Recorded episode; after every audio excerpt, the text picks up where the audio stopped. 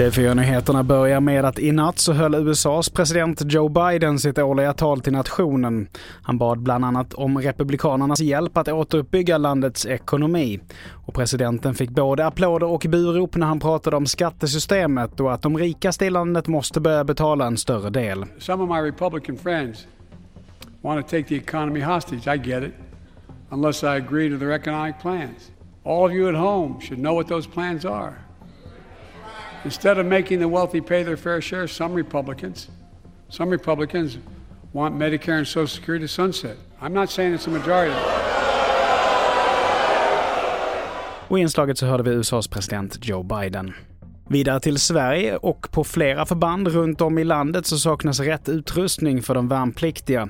Det konstaterar Pliktrådet som representerar Sveriges värnpliktiga och som under hösten besökte alla förband, något som Ekot rapporterar om.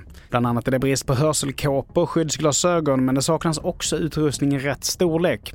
Något som Pliktrådet menar innebär en säkerhetsrisk och kan påverka utbildningen negativt.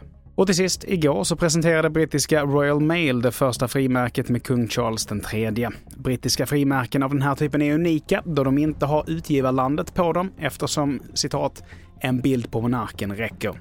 Fler nyheter hittar du på tv4.se. Jag heter Mattias Nordgren.